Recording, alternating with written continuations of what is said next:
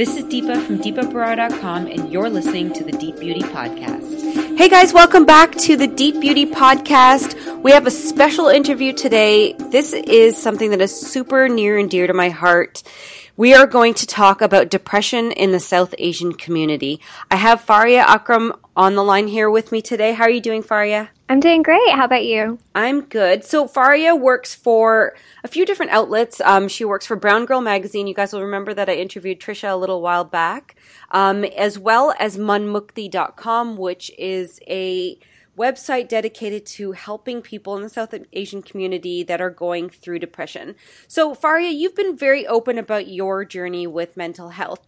Why don't you share a little bit about your story with us and why you felt it was important to share? Yeah, absolutely. Um, so just to clarify, it's actually manmukti.org. Um, okay. And yeah, and we help, or we're here kind of as a, place for South Asians who are struggling with any kind of mental illness to come share their story, uh, listen to other people's stories, and, and just connect and know that they're not alone. Uh, so I just wanted to make sure that was out there. Yeah, for sure. But yeah, so in regards to my story, I have dealt with depression and anxiety for most of my life. Um, I have generalized anxiety disorder, and it was something that especially in the beginning, I kind of didn't know what was wrong with me, so to say. Um, it was a struggle, and I thankfully, you know, my school counselor kind of recognized it when I was in my teens and recommended that I go to a therapist, and that helped, and that was a good start. And I'm really thankful my parents agreed to that. And since then, kind of on and off, it's been something I struggled with, and I felt very alone while struggling with it, especially in college because I moved away from home. I was born and raised in the small town in Texas my entire life, and I hadn't gone elsewhere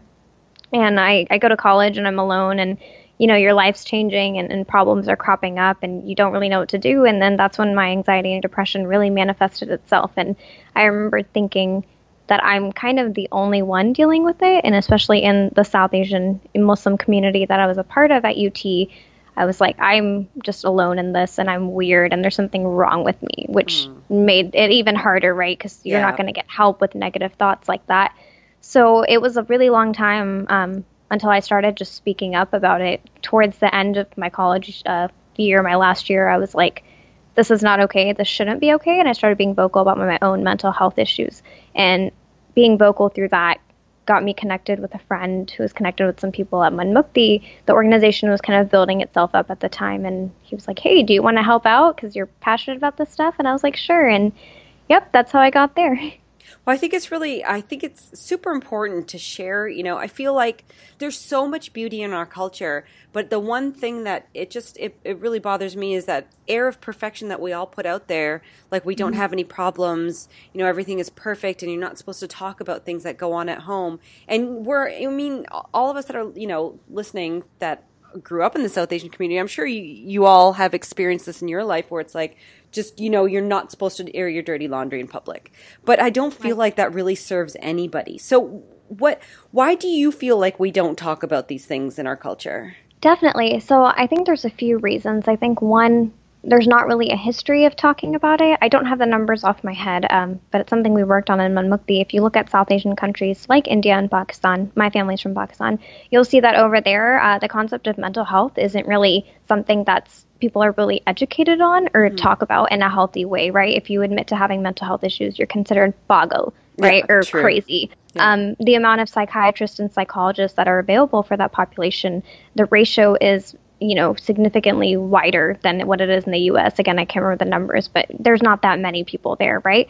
So there's not really a culture to talk about it uh, to begin with, and that has to go with what you were mentioning about airing our, our dirty laundry. You know, in South Asian circles, we want to be perfect. You know, we want our kids to, to be perfect and, yeah. and do well. And nobody wants to talk about taboo subjects, you know, yeah. um, mental health being one of them, unfortunately. And I think it's because it's also not very transparent. Like, if you have a broken leg, people will see that you have a broken leg. You will be in pain. You'll go to a doctor, try to get it fixed, right? If you're yeah. suffering from depression or anxiety or anything, it's not easily seen. And especially people who haven't gone through something like that or don't know someone who's gone through something like that, it's not something that's easy for them to kind of grasp their their thoughts around, right? So I think yeah. that's one thing is it's not very transparent. It's also another thing that I've seen. My parents, you know, immigrated here from Pakistan, and a lot of what I've seen with children of immigrants is that your parents sacrificed so much and, and did so much work for themselves mentally, emotionally, physically, so that you could have a better life, right? And I know looking yes. at just my family and family of friends that I have, I mean, my parents didn't have time to to grasp their mental health, right? If that was a thing. Like they mm-hmm. were too busy trying to put food on the table for all of us. So, and you look at all that and, and, and, your parents raise you here with comforts, you know, ideally that they've been able to give you through their hard work. And if you start to have mental health issues, it's like you have everything.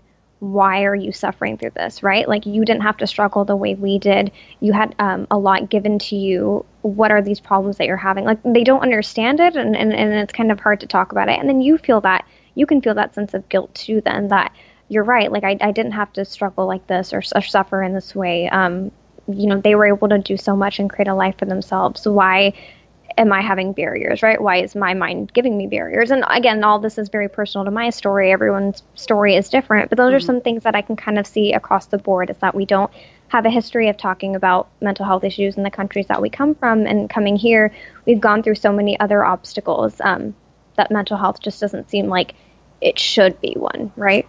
I love that you actually mentioned that because, um, like, about how you know our parents try, uh, sacrificed so much to to get us here in the first place, or to even like you know if we were born here to to have us here in this country in the first place. That you know how dare we, you know, then complain about anything really, and it does put a lot of pressure on, us growing up mm-hmm. here. That you know we've grown up with these luxuries that they didn't have. You know what's wrong, and it's like something that you can't put your finger on. It's not like you have an actual wound on your skin that you can see it, you know? Mm-hmm. Depression and anxiety is, something completely different. So I really love that you mentioned that because it, it really definitely resonates. Yeah, so one other thing about mental health when it comes to South Asian communities is that the South Asian society is so collectivist, right? The family is kind of the center of a lot of, of what we do. And if you look at South Asians, you know, back in India or Pakistan or the countries that we're originally from, you'll see multiple generations, you know, living in one house, right, or one compound. So it's very much about the group. Um, and there's not too much of a sense of individualism, right? So mm-hmm.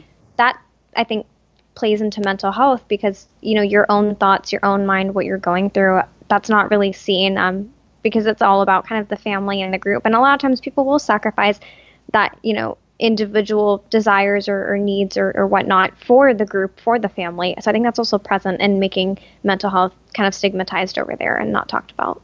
Yeah, I think it, what you're saying, serving your family, that's that's mm-hmm. that's such a big part of our community is putting your needs aside and just taking care of everybody else, and that's where things really get messed up. We're so encouraged to be completely selfless that mm. you know how are we supposed to take care of our own selves if we can't if we can't like take the time away from our families and, and, and look at our at ourselves? It's funny because it's seen as a negative. So like i my family's from a village in pakistan and i when i know when i go multiple generations live in one house and it's really funny because like i'm an extrovert. I love people at the same time, I just need to kind of do my own thing, you know, exactly. kind of for my own peace. So, but when I do that, that's the interesting thing. When I do that, when I step away to read a book or just have 10 minutes by myself, my cousins will come in and they're like, What's wrong? Like, are you okay? Oh, and I'm like, geez. I'm fine. I just need me time. And that's when it really opened up my eyes. Like, me time isn't a thing, at least in my, it, so this is specific to my community, right? But me time wasn't like a concept over there. So I was like, if you don't have that concept of, of connecting back to your own self and seeing if you're okay and what you need, then how are you going to talk about your mental health or like address that? Yeah, so true. That is so true. Um, now, h- how do you feel like we can help each other and change our culture and the stigma surrounding mental health going forward? Yeah, absolutely. So one of the things I really loved about Manmukti um, when I heard about the organization and, and really prompted me to join was their concept of storytelling, right? And it's something average people can do, right? You don't have to be a psychiatrist or, or, medical professional in any way to help people. Just the concept of, like you said, of, of talking about it, because we don't talk about it. When you when you create a space for people to have these kind of conversations, you enable it to be less taboo. You make it okay and acceptable to talk about it, and you kind of chip away at the stigma. Like I had mentioned, you know, I you know, at with Manmukti, we've been able to connect with so many people who have essentially said, yes, I struggle with this as well, or I know someone who has. And that can really help a person because it validates your experiences. I think one of the things that's really hard about going through any kind of experience is if you don't have validation, right? Mm-hmm. If you feel like you're the only one, or if you have people knocking you down or diminishing your feelings, but just to feel validated and to know that this is real this happens. It's not my fault. It's okay. That can be empowering. And, and that's kind of the basis, at least storytelling is, is a lot of the work that I do, both at Brown Girl and Manmukti. So that's really important. And I think either being able to create spaces, you know, where people can have those conversations. It sounds silly, but at least my best friends know. I will ask them, I'll be like, how's your mental health doing? Or how are you feeling about this? And yeah, like, I mean, we chuckle a bit. And then the first couple times they did, because it's not something we're going to go around saying, right? Yeah, and it's true. weird because you'll say, like, hey, are you feeling okay? Like, I heard you were sick the other day physically. Yeah But like, um, you know, you're not going to say, "Hey, how are how are you doing mentally these days?" And so I got chuckles, but then after that, you know, I had my friends were like, oh, well, like, you know, I've actually been having a hard time with this, or I think I'm struggling with this. And it kind of made it easier and then they felt validated and, and they felt better. And same, same with me, you know, vice versa. Like I, I talk about, you know, my struggles and, and how I'm feeling mentally and emotionally, you know, with people because it's important. You can't keep that all bottled in. So that's one way. So the one way is, you know, helping create those spaces. Another thing is um, listening, I think, is really important. Oftentimes, people who are struggling or, or, think that they might be struggling with something mental health related, they just need someone to listen. It goes back to validating their experience. Um, so that's really important is knowing how to be a good listener. I wasn't always a good listener. I still kind of struggle with it, but it's something I've kind of consciously been aware of and, and tried to improve on mm-hmm. because people really need that. And those are just some easy ways to, to kind of help people, I think. That's I love that. No, listening and I love how you were saying about, you know, talking to your friends and checking in with them because it's true. We don't usually talk about these kind of things, but if you do kind of check in with each other and then the more you do it, the less you feel awkward about it. I think that mm-hmm. that's that would be so great and so helpful to a lot of people that are listening to kind of adopt that into their own friend circle and let's all take care of each other and make sure that everybody's okay. Um, can you tell us a little bit more about manmukti.org if anybody wants to get involved with it or if they even want to submit their own story? Yeah, absolutely. So Manmukti, like I said, is essentially we focus on sharing stories. Uh, so if you go through the website, you'll see that we do that through a lot of ways. We have testimonials, uh, which are kind of people's essays slash articles, so to say. They're written pieces of their mental health stories, right? We have a podcast series called Stories of Stigma. Um, it's available on iTunes, you know, Google Play, all that great stuff. And you can go through there and you can, you know, either submit your own story just through the website. Our email is info at manmukti.org if you want to submit it through there. You can also, we also have resources. Um, like we don't directly provide any kind of treatment or any sort of way, but we can maybe direct you to places that do, right? So we actually have mm-hmm. resources categorized by faith. Um, you know, if you're looking for oh, mental wow. health resources, yeah, for Muslims or for Sikhs or for Hindus, um, for kind of the major faiths that cover cover South Asia. We also have resources by state. So if you're in Alabama, if you're in Texas, and you're looking for uh, a mental health resource or even a South Asian specific mental health resource in your area, we have some listed there. We have a forum where people can pose questions, um, talking to one another, you know, about mental health, about being oh, South Asian. Great yeah, so tons of great stuff. I'd really encourage everyone to go. And if you want to get involved, again, just email info at manmukti.org. Um, we have tons of ways that people can get involved. Currently, our one of our most popular ways is our ambassador program. We have a team of about 30 ambassadors that are currently located all over the U.S. and Canada, and their mission is to spread the mission of Manmukti in their own communities and circles, right? Because while we did have a website and a podcast series, it's so important to create change offline as well. And so yeah. they're really big on helping us do that across the nation internationally, essentially. Do you think that you'll have like conventions or like just even meetups in the future? Yeah, absolutely. So currently we have like small meetups just with our internal team um, because we all do work remotely, you know, on a part time uh, volunteer basis. So we have meetups just to get to know each other better and, and to connect with one another. But we're working on, it'd be great to have more, you know, larger meetups. Currently we speak at different events. We partner with other organizations to co host events or social media campaigns or things like that. But that's definitely in the works for us. We're a baby. We're at least, we're not even a year old yet. Um, to hit our one year, and I'll make a birthday party happen probably. But yeah, we definitely are excited to do a lot more in the future for sure. Now, how do you feel like? Um, I know you said it's only been a year so far, but uh, with the with our parents' generation, like I don't know how much your parents know about what you've gone through or what you're doing right now. But mm-hmm. how do you feel? Like, have you seen any positive change at all with the relationship between the parents and the child, and and uh, and this whole issue?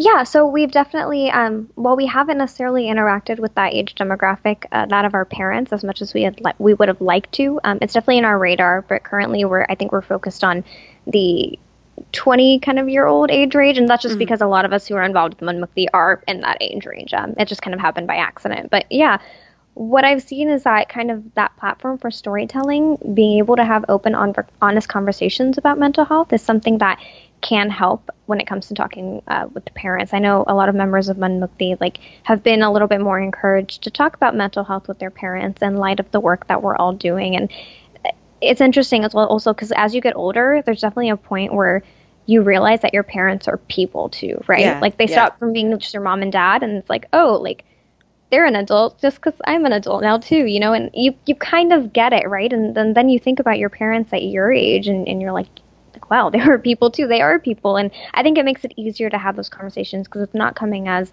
well, they're my mom and dad, you know, they're an auntie and uncle, they're not going to understand. It's like they're a South Asian person too, just like you are, you know, and nobody probably talked to them about mental health, exactly. you know, um, assuming. So it's definitely helped in, in terms of I think encouraging us, from what I can see at least, it's encouraged you know some of the people I know to talk to their parents about their mental health issues. And we've also had people um, from those generations who are working with Manmukti right now who've reached out to us to want to work with us.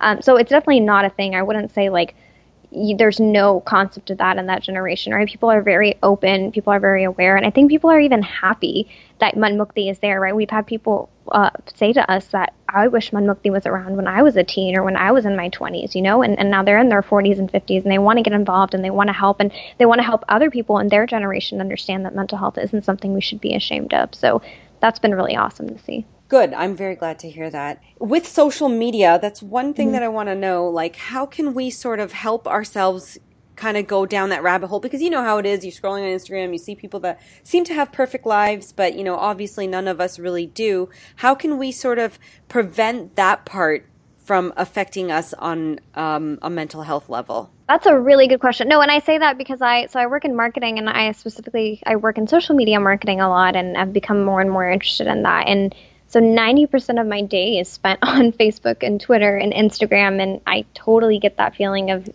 you know, we see this craft of everyone's seemingly perfect lives, right? Because people put out there what they want you to see specifically.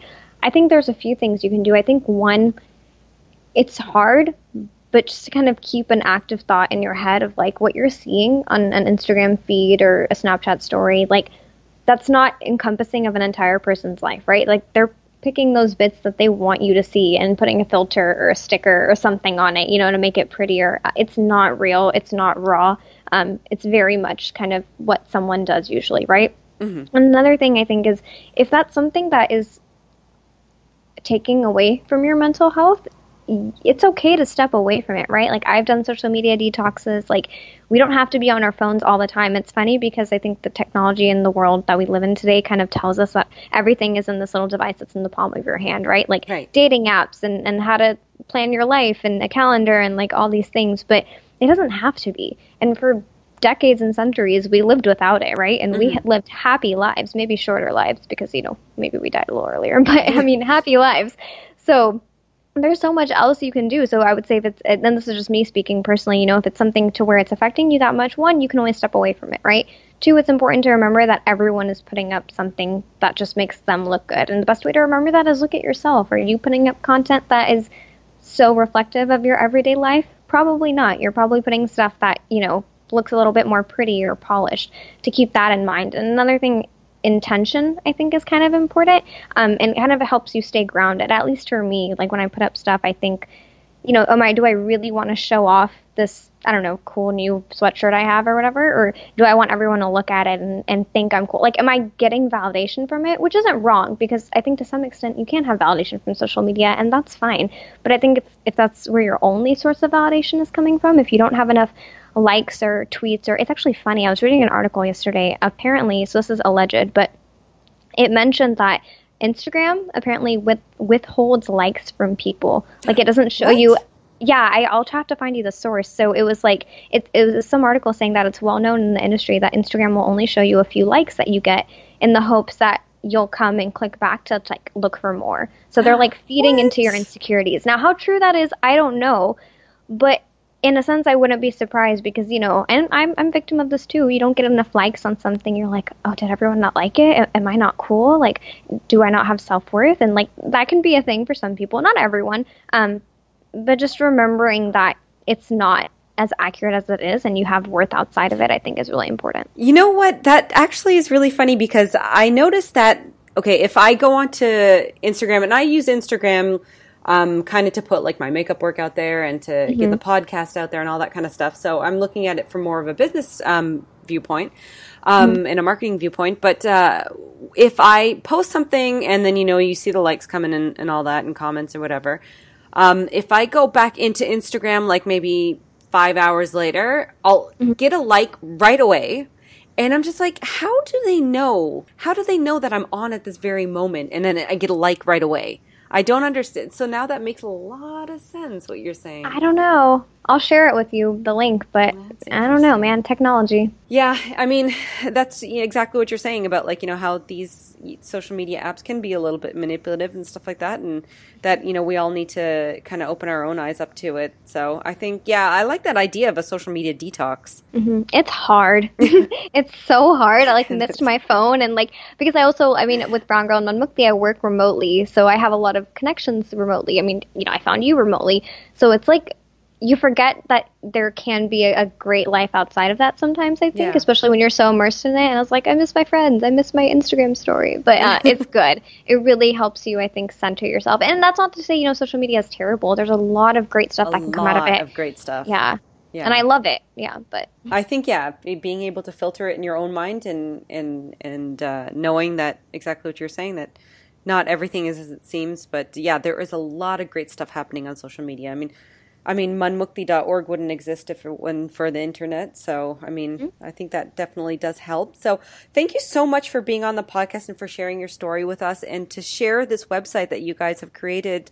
I think it's really, it's so important in our culture. And I hope, you know, if anyone is listening that is going through depression or any sort of mental health issues, I hope you do definitely check it out and, and share your story. I encourage you to share your story. Even if you want to be anonymous, it's fine, but we have to talk about these things because we have to reduce the stigma around them. So check it out, manmukti.org. And if you want to follow Faria, it's following Faria on Instagram. So that's the, that's your name on Instagram, following Faria. And you guys can connect with her. And thank you so much, Faria, for being on the podcast. Thank you so much much for giving me this opportunity. It was really great to speak to you and your audience, and I'm so excited to get to know you guys all better. No, we're so glad that you that you shared, and I'll have all of the links for everything that we talked about in this podcast episode on the blog post for this episode. So definitely go check that out at deepabrar.com. Thanks so much for listening, guys. We'll see you guys next week with another episode.